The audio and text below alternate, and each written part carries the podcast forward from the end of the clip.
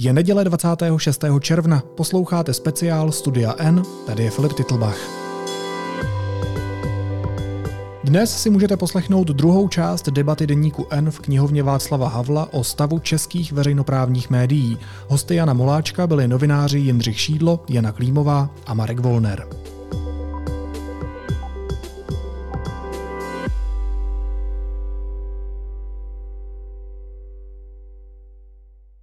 Já mám na úvod taky takovou hypotetickou otázku. Eh, představte si, jak by dnes vypadala česká politika, eh, kdybychom neměli nezávislá veřejnoprávní média, kdyby se během toho minulého volebního období řekněme někde, někdy kolem toho roku 2020, koncem roku 2020, skutečně podařilo ovládnout a udělat z nich buď vládní hlásné trouby, anebo aspoň bez zuba nějaká irrelevantní, irrelevantní média. Pan ředitel Dvořák eh, zmínil, že k tomu možná nebylo v případě České televize daleko. Co bychom dnes zažívali, co bychom dnes viděli v politice? Jindřichu, no, ty se nadechl. Jsem přemýšlel nadech, nadechnout, ale já souhlasím s tím, že k tomu skutečně nebylo daleko, že někde v tom období, které popisoval pan ředitel Dvořák, eh, jako do České televize fakticky naplno dorozlý výsledky voleb 2017. No, byly se jak, jak náladou, tak výměnou té rady. Já nevím, jestli je úplně jednoduché, a já jsem se na to snažil ptát svých přátel v České televizi, co by se stalo, kdyby, když jako kdyby nemá naštěstí žádnou, žádný význam v životě. Ale já nevím, jestli je opravdu tak jednoduché, jako tak velikánskou lodí, jako je Česká televize, i těmi jako přidruženými, no, jejími součástmi, spíš jako je zpravodajství České televize, jestli by bylo možný pohnout tak rychle. A já vím, že jsem se o tom bavil s některými lidmi z České televize, kdy někdy v tom roce 2017, kdy ten volební výsledek byl skutečně takový, že eh, naprostá většina té sněmovny tu televizi buď to nesnášela, nebo ji neznala, nebo ji nerozuměla, tak eh, tam jako tehdy jsem pochopil, že v té české televizi jako vzniklo nějaké odhodlání, my to budeme dělat pořád stejně, budeme se snažit a děj se vůle boží. Ale zároveň je pravda, že ten vývoj, který jsme tady zaznamenali za ty poslední 20 roky, prostě českou televizi postavil do situace, které sama být nechtěla a v které já si myslím, že není eh, že jí není moc dobře a nějak se o to nezasloužila, ale ona se stala pro část veřejnosti, a to jsou možná ta čísla těch 56% dál, ona se stala součástí politické opozice. Neříkám, že tam chtěla, ale oni tam fakticky Andrej Babiš, Miloš Zeman a Tomio Okamura jako natlačili.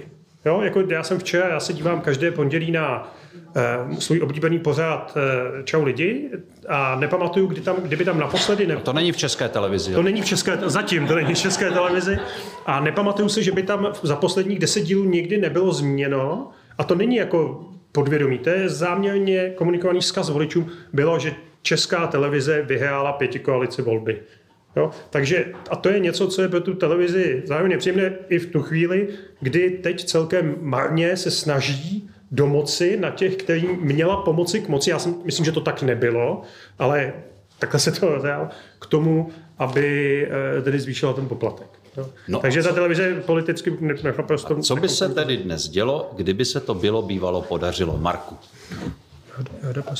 No, já myslím, že ten dotaz je pro mě vlastně taková pást, protože já kdybych odpověděl vlastně tím eh, tou větou pana Andreje Babiše, že jsme vyhráli volby eh, pro tu, tuto současnou koalici, tak si tím vlastně nějakým způsobem píšu sám jako eh, hodnocení, který já nechci. Ale já musím říct, že tady je potřeba se na to podívat z většího odstupu. Já si myslím, že se podařilo televizi vyhnout tomu, aby se z ní stala nějaká evropská verze Russia Today jo, a to v sobě obsahuje podle mě jaksi celý balík různých eh, témat od vnitřních přes ty zahraniční a to si myslím, že je hrozně důležitý. Samozřejmě je to eh, eh, vyhnutí se tomu, že jsme se nestali vládní propagandistickou televizí a zároveň propagandistickou televizí, která by podle mě byla velice smířlivá k diktátorským režimům, protože eh, eh, během toho posledního období 8 až 10 let jsme tady byli svědky velkého tlaku na to nás nějakým způsobem vystředit z euroatlantického prostoru a zaznívaly tady samozřejmě z nejvyšších míst od především prezidenta republiky věty, které měly ukázat diktátorský režimy, především Rusko a Čínu, v mnohem lepším světle a televize tomu velice silně bránila a řekl bych, že to byla jedna z příčin, proč jsme se samozřejmě panu prezidentovi nelíbili. Jo? Eh, ať už šlo o eh, jeho návštěvy eh, Moskvy s Putinem, žertování o likvidování novinářů, nebo samozřejmě cesta prezidenta čínského, návštěva prezidenta čínského v Praze, kde se odehrávaly vlastně velké bitvy za účasti policie, která mnohdy spíš stranila Eh, různým čínským bojůvkám a podobně. A eh, ta televize si myslím, že ukazovala prostě realitu, jaké to je, když jsme příliš blízko těm diktátorským režimům a eh, jakou cenu má vlastně, řekněme, přátelství s těmito diktátorskými režimy, že to není jenom otázka nějaké ekonomické výhodnosti, kterou bychom si třeba všichni rádi představili, kdyby to nebylo vykoupený zároveň opravdu tou nejdůležitější hodnotou, kterou v demokracii máme, a to je svoboda. Svoboda eh, tyhle režimy kritizovat za to, co se eh, v nich kritizovat dá a není toho málo. A to si myslím, že prostě ta televize vlastně v tomhle eh, období obstála. Eh, kromě, kromě toho, tak celá krize podle mě začíná v roce 2014 anexí ruského, eh, anexí eh, Krymu, ukrajinského, později tedy ruského. A, a, a, a samozřejmě, samozřejmě vznikem těch dvou zbouřeneckých republik v tom, hrála, v tom hrálo spravodajství, zahraniční spravodajství, hrozně klíčovou roli a oni tehdy přebírali ten, eh, tu hlavní smršť jako té kritiky, která se tak jaksi postupně přelévala, nevyhla se nikomu, dokonce pan eh, ředitel moc dobře ví, ani, ani eh, Dčku, že jo, to už i Dčko vadilo, jo, to prostě najednou bylo všechno ideologicky závadný v české televizi, protože v Dčku byly příliš velké jaksi multikulturní prvky, například když se někde objevil romský moderátor a podobně, já nevím, co všechno těm lidem vadilo, ale v zásadě namítali, že tohle není vyváženost, když je tam jeden Rom a není vedle něj bílej. A opravdu tohle jsem zažil v diskusích na sociálních sítích. A, a samozřejmě vyprovokované to bylo a bylo to podněcované. Čili to si myslím, že bylo důležité. Já jsem, já nechci teda úplně si uzurpovat ten prostor, chci říct ještě jednu věc. Já od, řekněme, roku 2008-2007 jsem jezdil po eh, evropských konferencích o médiích a vlastně tam teprve jsem si uvědomil, jaká je ta česká televize vlastně unikátní. Já vím, že to ode mě zní blbě, protože já tam prostě pracuju, ale já jsem měl možnost mluvit s lidma z Balkánu, já jsem měl možnost mluvit s lidma z Bulharska, z, z, z, z Rumunska, z Moldávie, ze všech možných koutů světa a, oni si samozřejmě takovou televizi, jako je česká, prostě přáli a nemají absolutně žádnou šanci. Kromě toho taky jsem mluvil tehdy s ruskými novináři, byli tam novináři, kteří hrozně usilovali o to, aby Rusko mělo ještě v těch dobách, kdy se o tom aspoň trochu dalo uvažovat, i když to bylo nereálné už tehdy, ale aspoň se o tom dalo uvažovat. Čili oni podobně e, mluvili o tom, jako, jak je pro ně vlastně ten sen o veřejnoprávní televizi jako hrozně důležitý. A já jsem si uvědomil, že jsme v tomhle tom jako opravdu unikátní, byli jsme už tehdy unikátní v rámci regionu, ať už jde o Maďarsko, o Polsko a tak dál. Nikdo, nikdo, když jsem promítal naše reportáže, si nedovoloval kritizovat tehdejší vlád, vládce, tak jako my v našem pořadu a prostě ty lidi kroutili hlavou, že to je možný a že my furt jak si vysíláme. A e, čili pro mě, pro mě je tohle, tenhle, tenhle ten prostor asi nejdůležitější a řekl bych, že ta změna uh, už byla poměrně na blízku. Děkuju. Pardon, pardon, prostor pro dotazy bude na konci. Jo. Eh, Jano, prosím tě, naprav mou reputaci tazatele a odpověz na mou otázku jako třetí. Eh, co by eh, se dnes dělo, kdyby se to nepodařilo? Takže jsem měla čas si to tady promýšlet a zkusím odpovědět tady přímo na tu otázku, co by se stalo, kdyby eh, stát nebo respektive vláda prostě ovládla veřejnoprávní média a prosazovala tam ten vliv. Já tedy jednak si myslím, že by to byla dlouhá cesta, že by se muselo stát hodně věcí, jednak změnit financování a vlastně udělat nějaké kroky, které by vedly k dosazení mm, nějakých vybraných lidí jako na manažerská místa v té televizi, protože tam to všechno vlastně začíná potom uh, měnit tu redakci a tak. Takže jako zaprvé si myslím, že to není úplně snadné, ale na druhou stranu zase um, určitě to není nemožné, vidíme to v okolních zemích. No a e, vzhledem k tomu, že veřejnoprávní média mají jako na e, českém mediálním trhu poměrně velký vliv, tak buď tak do, určitě by došlo prostě k nějakému většímu rozdělení společnosti. Část lidí by se asi třeba nechala přesvědčit k názorům, které předtím neměla, ale na druhou stranu zase nejsem tak pesimistická, teď třeba to není úplně hezké k veřejnoprávním médium, ale já jsem přesvědčená o tom, že třeba Česká republika má docela výhodu, že má poměrně silná a e, e, relativně jako nezávislá veřej, teda pardon, soukromá média právě.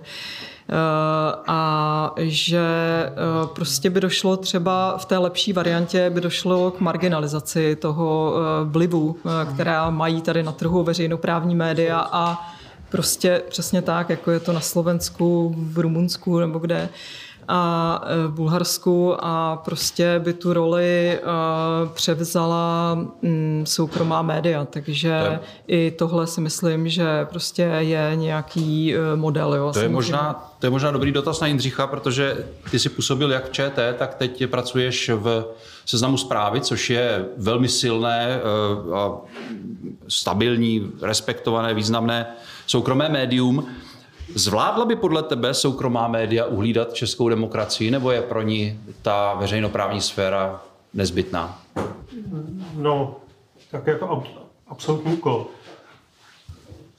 Jako postavení české televize a celé debaty o ní a obecně o veřejnoprávních médiích tady byly teď několik let a budou ještě několik let ovlivňovány faktem, že část toho trhu tady prostě patří aktivnímu politikovi. A to velmi významná část toho trhu. Takže v těch letech mimo jiné se taky jako fakt nedebatovalo o věcech, nebo se nechávali stranou. Já myslím, že se k ním časem přejde, které se těch veřejnoprávních médií jako týkají. A ty jsou, to souvisí s tím, na co se ptáš, abych ti zase jako neutíkal nikam. Jo? Jaká, jaký je vlastně rozsah veřejné služby, který potřebujeme za veřejný peníze? Skutečně má mít, vy jste tady, pánové, řekli, jako já tomu rozumím, mluvili s píchou o tom, jak zvyšujete jako počet programů a kolik máte, eh, kolik máte stanic. A já teď, já jsem přítel veřejnoprávních médií, jo, pracoval jsem tam s českým rozhlasem spolupracuju. Tak to se nemusí týkat tebe, jo, ale jako ten to zbytek já mám rád, jo. Tak chci jenom říct, a je to vlastně v roce 2022, potřebujeme to stále ještě? Já tu otázku odpověď neznám, ale myslím si, že ta otázka je úplně na místě. Zrušení ČT3, pro mě to je dobrá zpráva. Jednak většinu toho znám z ČT1 jo, a za druhý eh, vlastně nevidím důvod, proč by takovýhle kanál měl být. Jo. A myslím si, že se takhle začne časem debatovat o dalších věcech.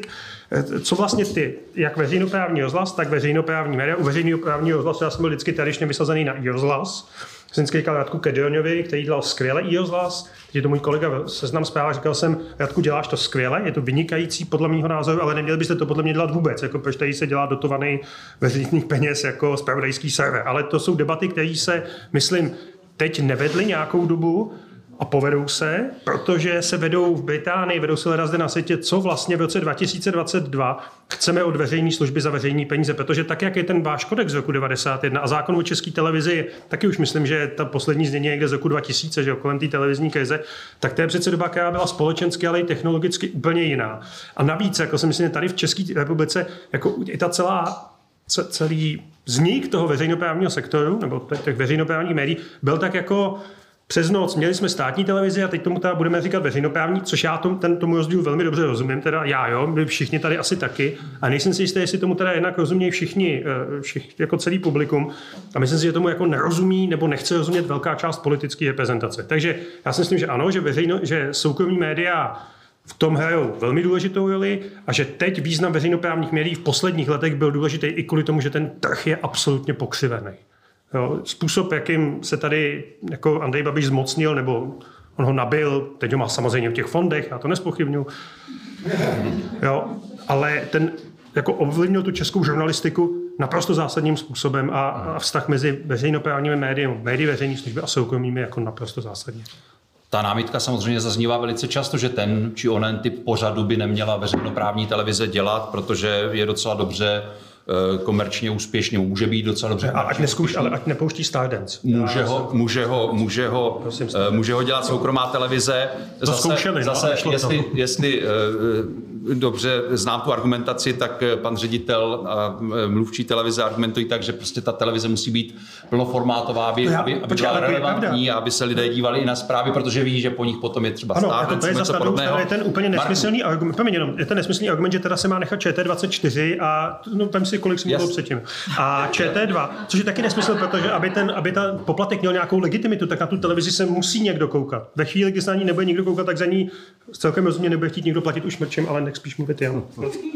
Marku, kdo má v tom sporu pravdu podle tebe? Ty seš... Tak Jendra, Jendra, Jendra určitě ne. To je ta vrcholně, eh, řekněme, veřejnoprávní část televize. A, a mezi kým kdo má, kdo má pravdu? Jako... Mezi obhájci a eh, odpůrci Stardance já, na české televizi. Jo, tak Stardance přímo, jo. Tak, já, já si myslím, já, já, já, já absolutně chápu, ne, já absolutně chápu filozofii, kterou samozřejmě prosazuje eh, pan generální ředitel taky, ať bych si to nedovolil tady kritizovat, ale, ale, ale ne, já tomu opravdu rozumím, protože eh, ta televize přece musí mít opravdu většinový, diváka. Ve chvíli, kdy se zapouzří do intelektuálních pořadů, na který budou koukat 4% lidí, tak je to samozřejmě cesta k tomu, co politici Eh, a zvláště v té minulé době, jak si tady prosazovali, aby ta televize přestala mít jaksi eh, obecně vliv na společnost. Sami budou mít svoje eh, mafry a hm, parlamentní listy, já nevím co všechno, ale televize, kterou prostě myslím si, která zachovává hm, princip nezávislosti, tak by absolutně marginalizovali. Čili pro mě je Stardance jako jedna z mnoha různých jaksi show, který tam můžou být v tomhle smyslu důležitá, protože tam samozřejmě přitahuje část obce, která jako jinak třeba ty e, další věci tolik nesleduje. Jako nejsme úplně jenom snobská intelektuální televize a nerad bych, abychom byli, i když ke všemu si cestu nenajdu, ale zrovna Stardance myslím si, že samozřejmě s ohledem na svou ženu a svoje dítě sleduju pravidelně. Jaký je vlastně vztah Čechů k té v úvozovkách jejich televizi a rádiu, protože ona to bývala celé roky taková nespochybnitelná instituce, kterou všichni sledovali, kterou všichni poslouchali. Ale teď na jedné straně vidíme velmi agresivní útoky na sociálních sítích, ale také třeba na různých demonstracích štáby České televize bývají běžně napadány slovně a možná nebýt eh, třeba přítomnosti policie nebo nějakých ochranných služeb, tak by byly napadeny i, i fyzicky. Na druhou stranu ale eh, ty průzkumy důvěryhodnosti zase svědčí o něčem jiném, že lidé, lidé věří veřejnoprávním médiím. Já mám takové podezření, že se na ně v momentě, kdy skutečně o něco jde a je potřeba zjistit, jak se něco Eh, co se skutečně je třeba v případě pandemie a tak, že se na tu televizi dívají a ten rozhlas poslouchají i ti, kdo eh, potom napíšou nebo předtím napíšou na Facebook, že, že lže a že, že pravda je tam, kde končí signál, tak, nebo jak to je, já nevím. No, jo, tam, nebo začíná končí. tam, kde končí signál. Eh, jak to tedy je? Jak je ten skutečný vztah, Jano, podle tebe? Eh, tak eh, samozřejmě těžko říct, ale viděli jsme teď, eh, nedávno vyšel průzkum důvěryhodnosti a také sledovanosti, čtenosti, poslechovosti, kde obě veřejnoprávní média vlastně vyšly nejlíp. Měli tam sice nějaký drobný pokles, ale bylo to opravdu, hm, já nevím, pár procentních bodů, dva, tři třeba, takže to vlastně nehraje roli. A mm, Hospodářské noviny bude třetí tedy, takže ze soukromých médií jako nejdůvěryhodnější. Asi čtvrtý. No, no, prostě někde po nás. No a um, takže to ukazuje, že uh, přeci jenom uh, si myslím, že to s tou důvěrou nebo s tou korozí té důvěry uh, není tak hrozné a já si myslím, že ono to jako, um, že se o tom prostě víc mluví, víc co vidíme, protože si myslím, že to prostě sebou nese svět sociálních sítí, který vtrhl, vtrhl prostě na mediální trh. Vlastně spousta lidí dneska přešla na sledování zpráv právě na sociálních sítích spousta novinářů, než napíše článek, napíše něco na sociální sítě. A tam eh, prostě myslím, že už je to i prokázané, že ty názory jsou eh, vyhrocenější prostě, takže já, já si myslím, že eh, se nedá říct prostě, že by docházelo k nějakému jako velkému jako odlivu důvěry, ale eh, že spíš je ta debata prostě jako mnohem širší a díky sociálním sítím jako mnohem víc na očích. No. A ty třeba osobně, protože ty zpracovala pro Český rozhlas, teď pracuješ pro hospodářské noviny, předtím zpracovala pro jiné redakce, myslím, že tam byla Mladá fronta, další Respekt, jestli se nepletu. Ty třeba osobně, když eh, mluvíš s lidmi tak, eh, a představíš se jako redaktorka Českého rozhlasu, anebo, anebo jen to zmíníš třeba v nějakém přátelském rozhovoru nebo mezi nějakými náhodnými známými, a, eh, a nebo se představíš jako redaktorka soukromého média, máš pocit, že třeba ten Český rozhlas by byl vnímán pozitivněji, nebo že tam skutečně tam je ještě takový vztah k tomu, k té značce, jako něco, co je naše, jako, asi by ti každý řekl jinou zkušenost, prostě každý má jinou, ale já jsem, já si jako nepamatuju, že by Jo, měla jsem teda jednu špatnou zkušenost, že jsem dělala v Českém rozhlase uh, a to byl Tomio Okamura, tak ten se se mnou tedy nechtěl bavit, jako, protože jsem redaktorka Českého rozhlasu. Ale a tam má eh, tam, uh, což jako vlastně mě docela jako lichotilo, musím říct, ale jinak to bylo Eh, jako spíš bych řekla, že eh, opravdu Český rozhlas fakt těží jako eh, z tradice, kterou si neskazil a má prostě dobrou pověst a určitě ta, ta odezva jako byla dobrá a bylo vidět, že ten Český rozhlas má důvěru. Když to srovnám třeba jako s, s hospodářskými novinami, Eh, tak eh, my jsme prostě jako bakalovi pohunci, že jo, tam bych řekla, že vlastně těch hejtrů, jak se říká, eh, je mnohem víc, než já jsem tedy zažila v Českém rozhlasu, že ta kritika je jako mnohem vyšší, prostě byť teda tady říkám na svou čest, že máme etický panel a pan Bakala má jako opravdu starosti o hospodářské noviny asi na 50. místě, takže Ehm, jako do toho nějak nezasahuje. Pak to, můžu to srovnat, když jsi zmiňoval, že jsem pracovala, což je pravda, už jsem bohužel stará, takže jsem pracovala let kde. Ale uh, pracovala jsem v MF dnes, uh, vlastně tedy do té doby, než ji koupil Andrej Babiš.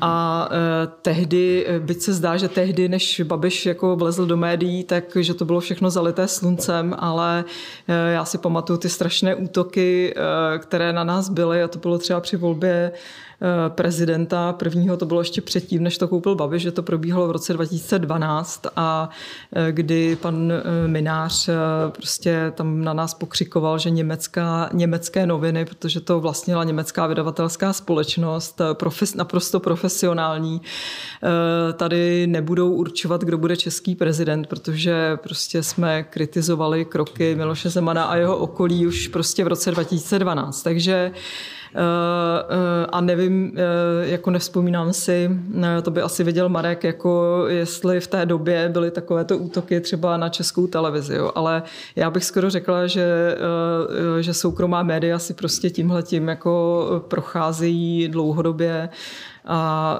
u České televize, Českého rozhlasu si myslím, že se to prostě fakt vyhrotilo až jako v posledních letech. No já, jestli nebude Jindřich teď mluvit, tak já bych si eh, vzal slovo jenom úplně doplnil bych. Já bych řekl, že nejde úplně o českou televizi, o hospodáři, že obecně novinář je v posledních letech samozřejmě s nástupem sociálních sítí často terčen té nenávisti a to jako vlastně člověka trochu jako uklidní, když zjistí, že se to týká celosvětově, že to není žádný český fenomén, že jsou novináři, kteří o tom vydávají svědectví z New York Times, z Finska, ze Švédska, ze všech možných, kde samozřejmě se pohybují různí trolové na sociálních sítích a vlastně útočí na podstatu té novinařiny, protože eh, sociální sítě vnesly do veřejného prostoru eh, tu svobodu, která znamená, je to svoboda eh, vlastně i na faktech. Jo? To je především svoboda na faktech, čili můj názor je důležitější než fakta sama.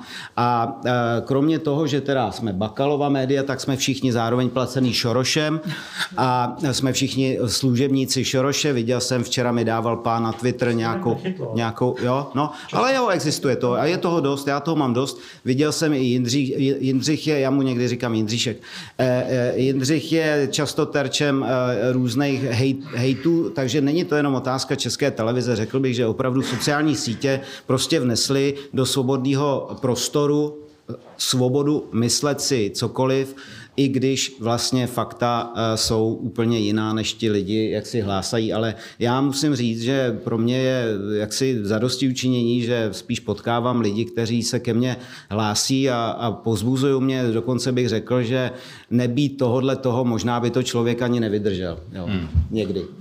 Mimochodem zajímavé, že se tady bavíme o veřejnoprávních médiích a vlastně většinou času strávíme celkem pochopitelně jako debatou o jejich novinářích. Jo, což jako opravdu není... Já myslím, já myslím, že o sociálních sítích řekne. No o sociálních vlastně... sítích taky v tom úplně souhlasím s Markem. Navíc ty sítě tu jako přirozenou, přirozený nesouhlas mezi dvěma lidmi vždycky jako zesílej, že máš pocit, že se za chvilku začne trvat přes ty sítě, a pak když se člověk s tím člověkem se náhodou potká, ten zkušenost, tak to má mnohem méně dramatický průběh. Jo. Ale chci jenom říct, že, že samozřejmě jako co, na, co, co politikům a jejich voličům, části jejich voličů, části politikům vadí na české televizi. To není ani celý zpravodajství, ani ČT24. Jo. To se, jako to, tam se opakuje pořád. Václav, moja věc. Friedrichová a... Friedrichová a jak se jmenuje ten tvůj pořad? Nic, to no jo, nebudeme dělat reklamu. Ten, nebudeme dělat reklamu. No, máte slovo, přesně to je máte slovo. Jo. A, a samozřejmě teď, jako, teď občas, ale to, tohle jsou takový tři pilíře té nenávisti. Samozřejmě jako některý konkrétní moderátoři ČT24, ale, ale že to je vlastně jako velice malá výseč, kvůli který si myslím, že jako ta debata je takový vyhocená a kolik je taky zaseknutý ten, no zaseknutá ta debata. Teď mě, nahrál, teď mě nahrál na dotaz, který jsem chtěl položit už před chvíli, jestli by Česká televize a Český rozhlas mohli udělat něco pro to, aby tu důvěru těch lidí, kteří jsou proti ním velmi nepřátelsky naladění, mohli, eh, mohli získat, ale nechci odpovědět, že by tyhle pořady zrušili samozřejmě. Ne, to je ale problém. Já když jsem byl, já, když jsem byl v české televizi, tak jsem samozřejmě nechápal a taky se nám často povedlo v tom reakci zpravodajství, že úplně náhodou nám ve čtvrtek se tam nevešla ta upoutávka do událostí, jo, mm-hmm. na máte slovo. A pak jsem o tom psal a jako snažil jsem se úplně vážně zjistit, proč má česká televize pořád máte slovo. A nepřesvědčili mě ty argumenty, ani jsme je tam zazněli, že to je pořád, kterým eh, se, ve kterém se jako dostává k lidem, kteří se nedívají na ČT24 a možná ani na ty, na ty události jako některý závažný témata, o kterých se má diskutovat. Způsob, kterým se to dělá, je podle mě jako nedůstojný televize veřejné služby, ale to vy asi víte a asi víte taky, proč to tam, eh, proč to tam máte. Ale já jsem čet, když jsem šel do české televize pracovat, já jsem tam strávil rok a půl, byla to pro mě jako skvělá zkušenost, děkuji za to, tak eh, já jsem četl knížku slavného anglického novináře Andrew Mara, což je dneska, myslím, že stále pracuje na BBC a on byl předtím šéf redaktor Independent, šel na BBC a on říkal, že když šel do BBC, tak je první věc, kterou si musel uvědomit, že on pochází z nějakého sociálně politického prostředí, když se považoval za nezávislý novináře a je jim, jo, že dokáže kritizovat všechny politiky, ale že tu BBC si fakt platí každý. Jo, že tu BBC, stejně jako českou televizi, si platí jak příznivci téhle vlády, ale tak taky třeba nejenom opozice, kterou tak jako všichni respektujete, ale taky příznivci SPD a komunistické strany. A že je hrozně složitý vlastně tu televizi nabízet tom, aby všichni tam měli ten příslušný hlas a zároveň, abyste dělali tu druhou věc, která v tom je důležitá, a to je, jakoby hledali tu pravdu. Protože to je jako podstata žurnalistiky, že jo? Jako hledat nejlepší dostupná verze pravdy je žurnalistika podle Bernsteina. Jo? A tohle, tohle samo o sobě prostě zakládá na konflikt, který bude dokud tady bude televize veřejní služby, a doufám, že tady bude, to bude věčný. Marko, jak to řešíte, ten konflikt? No právě tím, že kritizujeme třeba Tomio Okamuru a mu se to nelíbí, že jo? protože ve chvíli, kdy samozřejmě vystoupí eh, v eh, uprchlickém táboře a hrozí, že se na nás žene opičí mor a nilská horečka, eh, no to bylo třeba, jo? tak vy musíte vysvětlit, že jednak to neexistuje a jednak to nehrozí. A, ale, tak, mohlo by. A, ale mohlo by, jo. A to samozřejmě v tu chvíli jak si narazí. A ve chvíli, kdy odhalíte skandál, tak to narazí ještě víc. E, vidíme tady vlastně, já bych řekl, v naší společnosti dvě takové, mm, skoro bych řekl, nesourodé skupiny. Jedna je e, skupina e, politiků, kteří dnes vládnou a mezi nimiž je celá řada roz, názorových rozdílů, ale ve chvíli, kdy přijde eh, skandál, tak se v zásadě odstupuje a neříká se, že se to nestalo a nikdy neodstupím. A e, pak je skupina, která prostě vám e, e, nikdy nepři, jaksi nepřipustí jakýkoliv pochybení a domnívá se, že vlastně tu realitu je možný jaksi popřít tím, že ať už využívá vlastní média, nebo, nebo ten politik má velice silný sociální sítě a velice silnou vazbu se svými voliči, kteří tu vazbu považují za zásadnější, to, tu lojalitu samozřejmě zásadnější důležitější, než je lojalita k nějaký neutralitě, k nějaký pravdě. Ta neutralita eh, do jisté míry je strašně důležitá, aby jsme věděli, že i když náš politik, který ho máme rádi, udělá nějakou chybu a ta chyba je zcela zřetelně pojmenovaná, s důkazy a s fakty, no tak si zkrátka novináři nemůžou dovolit eh, vysvětlovat tu verzi pouze z jeho pohledu nebo ukázat jenom jeho, jeho pohled. My samozřejmě nikdy neopomeneme ukázat jeho verzi a tu verzi pouze jak si dáváme do kontextu s fakty, který k tomu sebereme a zjistíme. A když tohle máte skupiny voličů absolutně odmítají, protože mají svoje eh, bubliny názorový, ve kterých se samozřejmě realitě nedaří tak dobře. To jsou třeba skupiny, eh, já abych nemluvil jenom politicky, samozřejmě je to spolitizovaný, ale například vidíte téma, jako je COVID a původně e, zdravotnického, e, hygienického, karanténního, odborného problému samozřejmě vznikne průběhu času výsostně politická záležitost, protože ten covid každýho otravuje. Že jo? To prostě mm, znamená nějaké omezení a z toho omezení se samozřejmě dobře dá dělat politika. Od toho ta politika je. No ale ve chvíli, kdy z toho potom začnete dělat popírání toho covidu a samozřejmě ty lidi eh, eh, dokážete přesvědčit, že covid neexistuje, že si to vymyslel například jakýsi byl Gates, eh, protože chtěl očipovat obyvatelstvo a jsou takový a není jich málo. No tak eh, samozřejmě pak se k těmto lidem naše spravodajství dostává mnohem hůř a vy můžete dělat, co chcete. Já jsem se o to na sociálních sítích pokoušel, Jindřich eh, mě toho je svědkem, jak jsem se snažil vysvětlovat, ale někdy jsem prostě, jak si už řekl si vlastně dost, protože jsem viděl, že ono to zkrátka jako úplně nefunguje, že prostě některým lidem eh, stačí ta jejich vlastní verze pravdy, kterou nejsou zvyklí konfrontovat s realitou. Oni si totiž myslí, myslím, že tady ten pán, a už, už to je předkloněný malinko, takže už si to formuluje. Ale myslím si, že, ten, že, že, ta, že ta situace je taková, já, já jsem se nenarodil s nějakými názory. Jo? Já jsem si žádný názory eh, v podstatě nevytvářel dřív, než, než je ta realita. To mě naučila žurnalistika, takže když jsem přišel v roce 91-2 do Lidových novin, tak jsem prostě jaksi pochopil, že to, co já si myslím, je pro ty noviny méně důležitý, než to, co já zjistím. A samozřejmě mě to naučili ty lidi a já jsem to přijal jako absolutní zásadu, zásadu hlavní zásadu svého řemesla, že mám prostě dát přednost těm faktům, i když se to třeba týká politika, který mi až do chvíle, než jsem to zjistil, byl sympatický a nejradši bych prostě takovouhle realitu v jeho případě neviděl. Ale to se prostě eh, opravdu myslím, že v našem oboru oboru lidi učí na, zača- učí na začátku. Neříkám, že to všichni umíme úplně stoprocentně, ale myslím si, že ve v hlavních médiích mainstreamových se toto dodržuje, taky si samozřejmě eh, stačí zalistovat v novinách pár let zpátky nebo pustit si z archivu náš pořad a vidíte, že to, co nám eh, například podsouvá Andrej Babiš, že jsme tady součástí nějakého spiknutí eh, dnešní koalice, je naprostý nesmysl, protože my jsme kritizovali vlády, které byly před náma, když tomu, bylo, když tomu byly důvody. A samozřejmě důvodů bylo poměrně dost. Konec konců jedna z našich reportáží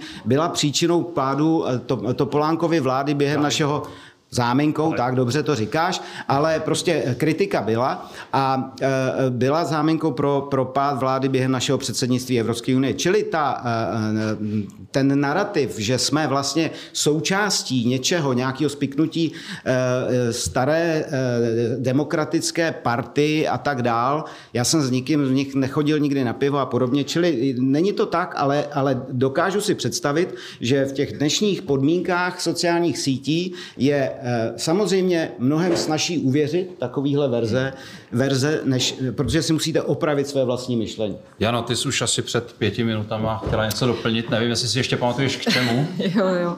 Uh, mě ještě něco napadlo vlastně k té otázce, jak jsi se ptal na ten rozdíl, uh, jako jak třeba uh, lidi vnímají veřejnoprávní média, soukromá média.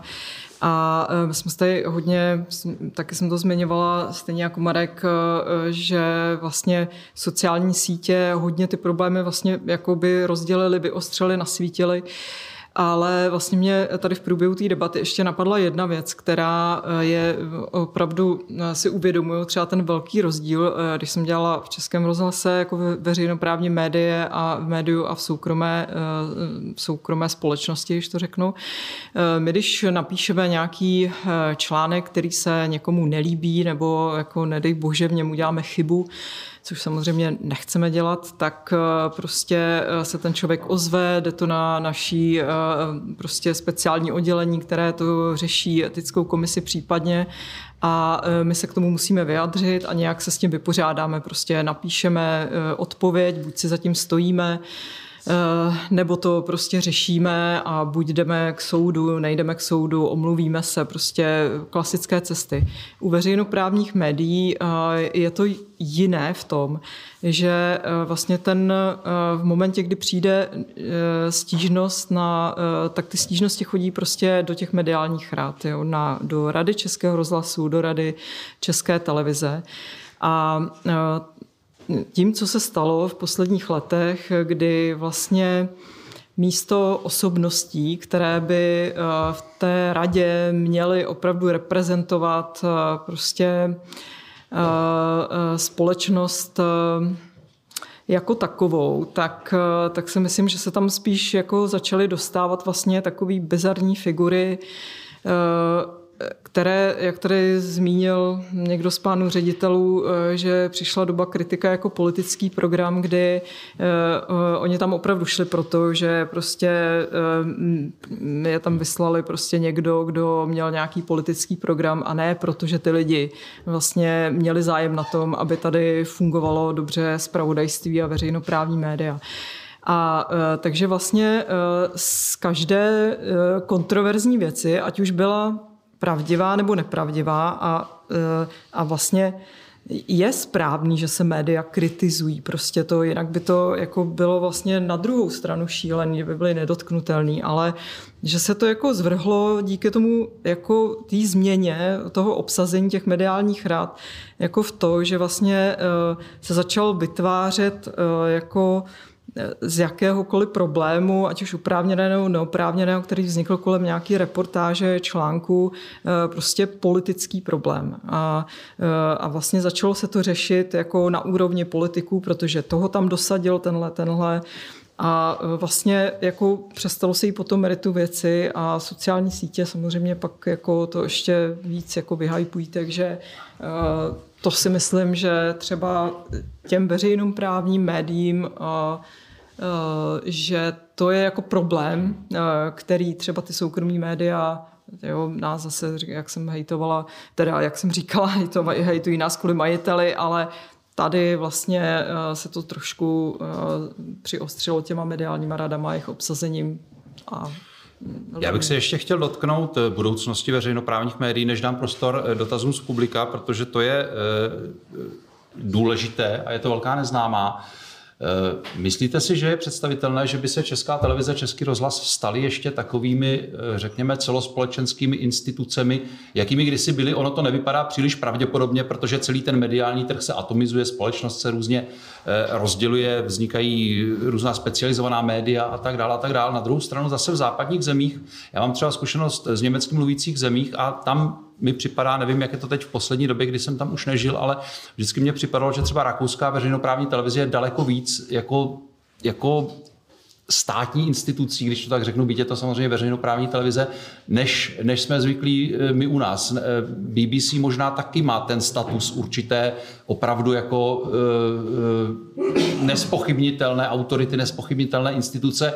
Mohou česká veřejnoprávní televize, e, veřejnoprávní média tento status eh, ještě získat zpět, Jindřichu? Já si myslím, že oni tak úplně nepřišli. Mm-hmm. Já si myslím, že to jsou jako skutečně jako instituce, téměř národní, jo, na rozdíl od nás, ostatních mají tu výhodu, že oni mají aspoň nějaký příjem zajištěný, což je byť od roku 2008 stejný, ale aspoň nějaký, protože jako, abych se zase jako nelitovali jenom ty veřejnoprávní média, to jako ta situace tíživá dopadá na všechna média a to já se ještě nemůžu stěžovat, protože já pracuji se znamu, jo, což je, což je první válec ale bez, bez toho, že by na to měl nějakou zásluhu. Ale já myslím, že to tak je, že eh, jako to jméno, ta, ta náplň, to jak nějakou chvíli vydrží, ale plus si myslím, že se opravdu blíží to, o čem jsem mluvil, o čem jsem utekl z té první otázky, jakože se bude v nejbližší době i tím, že jako zmizel ten úkol české televize a českého rozhlasu, to protivyvažování vlastně mediální síly jedné politické formace, to není ani jedna strana, ale jednoho politického směru, takže se opravdu o rozsahu té veřejné služby bude mluvit. A, eh, a ne, nebude se rozšiřovat. Jako rozhodně se nebude rozšiřovat, spíš se opravdu bude mluvit o tom, když pan ředitel Dvořák teď měl tu tiskovku, co všechno, tak to byl možná jako i pro ně návod, že jo? Jako, tak OK, tak možná to může být takhle, jestli to, jestli to chcete. Takže ano, bude toho podle mě prostě méně. Marko, kde ty vidíš pozici české televize, klidně i rozhlasu, ale tak pracuješ v televizi? Já, ne, já nevím úplně, mixu. já budu... asi souhlasím samozřejmě s Jindřichem, že eh, ty veřejnoprávní média, dokonce i ta klíčová BBC je naopak, bych řekl, v posledních letech dost pod tlakem a, a ze spousty pozic, jak si musí ustupovat. Na druhou stranu, eh, eh, já bych chtěl rozlišit mezi několika věcma. ORF možná je právě jaksi víc součástí státu, než my. Já se toho být součástí státu bojím. Jo? To, eh, být součástí státu eh, to není právě ta veřejnoprávnost. My jsme součástí demokracie. To jako eh, je zásadní, jak si podle mě nutný rozlišovat, protože já jsem, já jsem loajální k demokracii, k demokratickému systému, který znamená střídání vlád. Já nejsem loajální žádný vládě, ale, ale prostě tomuto systému. A pokud jsem kritizoval kritizoval eh, některé vlády, tak, eh, nebo představitele těch vlád, tak právě z toho důvodu, že se, že, že se dopouštěli eh, problematických kroků právě na úkor té demokracie, ať už jde rovnost před zákonem nebo zneužívání různých pozic a tak dále. To si myslím, že je strašně důležitý a že, že právě ta BBC to vždycky jaksi uměla tuhle tu roli a že eh, mezi tou ORF, která je, myslím, že má dokonce i politického intendanta nebo každopádně mývala, eh, tak, tak to bych si u nás opravdu nerad představil. A e, e, vidím stále tu pozici v tom, že e, jakkoliv tu službu budou možná příští generace nějakým způsobem definovat jinak, tak pokud si nebudeme úplně jistý, že už máme křišťálově čisté politiky, tak bych byl pro zachování prostě toho principu, protože jsme, protože jsme, protože jsme Země, která má jistou politickou kulturu, ne úplně vyzrálou a není srovnatelná prostě třeba s tou, s tou britskou, i když vidíme, že právě ten populismus, populismus vlastně rozvrací i, i e, naprosto stabilní demokracie, o kterých jsme se domnívali, že jsou, že jsou. Ale teď mluvím spíš o tom, Jindřichu, když Británii poslanec zneužívá e, diety, tak víceméně má z toho průšvih eh, takového typu, že nepřežije v té politické straně a často z toho jsou i eh, vlastně trestně právní jaksi důsledky. O, o tomhle to mluvím, to, že eh, jasně politický populismus dokáže vlastně zahýbat i stabilními demokraciemi. To jsme si prostě v posledních letech všimli a, a, a, a u Británie to nekončí, začíná to taky v Americe. Hmm. Čili eh, tuhle, tuhle roli eh, těch veřejnoprávních médií, když jsme viděli, ještě poslední věta, vidíme, že například televize tady podle mě nejsou úplně nezávislé. Já bych řekl, že česká televize samozřejmě nejza, nejméně a nebo nejvíce nezávislou eh, televizní institucí v téhle zemi a řekl bych, že právě tohle je vlastně ta pícha, kterou jako já v sobě mám. Tak, Kr- kratičce, Jindřichu. Jenom chci potvrdit, když Marek mluví o tom té BBC a vlivu, nebo tom, co se děje v Británii, doporučuji všem film Brexit, který, kde je hlavní Dominic Cumberbatch. A tam vlastně, zatímco příznivci Brexitu, nebo zatímco odpor, příznivci Brexitu, to znamená ti, kteří hlasovali pro odchod, mají BBC za instituci, která drží tu jako lajnu zůstat v Evropské unii, tak odpůrci Brexitu obvinují BBC z přílišný jako neutrálnosti, která prostě srovnává racionální argumenty s blbostma dává na stejnou tu. Tam myslím, že jako ta, ta, ta složitá úloha BBC je v tom jako moc pěkně v tom filmu, který je na HBO, pořád eh, k dispozici, tak, eh, tak tam je moc pěkně vidět. Plně bleskově na závěr. Jano, je podle tebe možné udělat eh, takový zákon, který by zajistil nezávislost veřejnoprávních médií, bez ohledu na to, kdo třeba usedne v poslanecké sněmovně v příštím volebním období, nebo to bude neustálý boj a bez nějakého angažmá, ať už novinářů nebo občanů se to neobejde? No, eh, nevím, jestli je možné udělat takový zákon. Já si myslím, že fakt klíčové eh, je to financování, obzvlášť v našich podmínkách. Prostě fakt bych se snažila eh, se vyvarovat toho, aby se financování navázalo na stát. Jako byly třeba nápady Pirátů, ale myslím, že už o to upustili, že by se to navázalo na výběr DPH vlastně absolutně neřiditelný rozpočet pro, jak pro rozhlas, tak pro Eh, českou televizi, takže to je jedno, prostě nedostat vlastně do ruky tu páku, že vám budeme přidělovat tady eh, desátky z rozpočtu, prostě tím, eh, tím to ovládnete a, a co by se naopak podle mě mohlo zlepšit, tak to je opravdu ten systém volby těch mediálních rád, které, jak jsem říkala, prostě opravdu dokáží tu televizi i ten rozhlas prostě utahat, uvondat. Nedej bože, kdyby jako oni mají vlastně Eh, volí eh, ředitele obou institucí, čili eh, jako to riziko, že se tam nasázejí nějaké lidi, které budou odpovídat toho, tomu jejich politickému profilu, takže je asi docela velké, takže mm, jako tyhle ty dvě věci třeba si myslím, hmm. že jsou klíčové. A jestli můžu říct úplně stručně jenom eh, k tomu, eh, k té pozici, těch, eh, to, co, k čemu se tady mohli vyjadřovat kluci, jo, a já ne. Tak si myslím... Vím, já vím, že já si jako naopak uh, myslím, že třeba BBC měla fakt velké problémy, že byla pod tlakem veřejno, uh, té konzervativní vlády, že když si vezmu jako podporu, jakou tady má česká, jako nebo důvěryhodnost, přes kolem 60%, jak český rozhlas, tak česká televize, že prostě pořád jsme na tom opravdu dobře a že jako přes ty vyhrocené debaty. Já jsem byla, ještě když jsem byla v Českém rozhlase, tak jsem byla na jedné novinářské konferenci, v eh, Norsku a byli tam novináři z finských eh, veřejnoprávních médií a eh, to, co oni tam jako vyprávili, co tam provádějí ruští trolové, kdy to Finsko bylo samozřejmě mnohem dříve pod tím ruským tlakem, než to došlo k nám, tak kdy se obraceli na vládu, žádali vlastně ochranu právě před jako pomluvami, výhruškami na sociálních sítích, že si myslím, že třeba takovéhle úrovně to ani u nás nedošlo a doufám, že ani nikdy nedojde.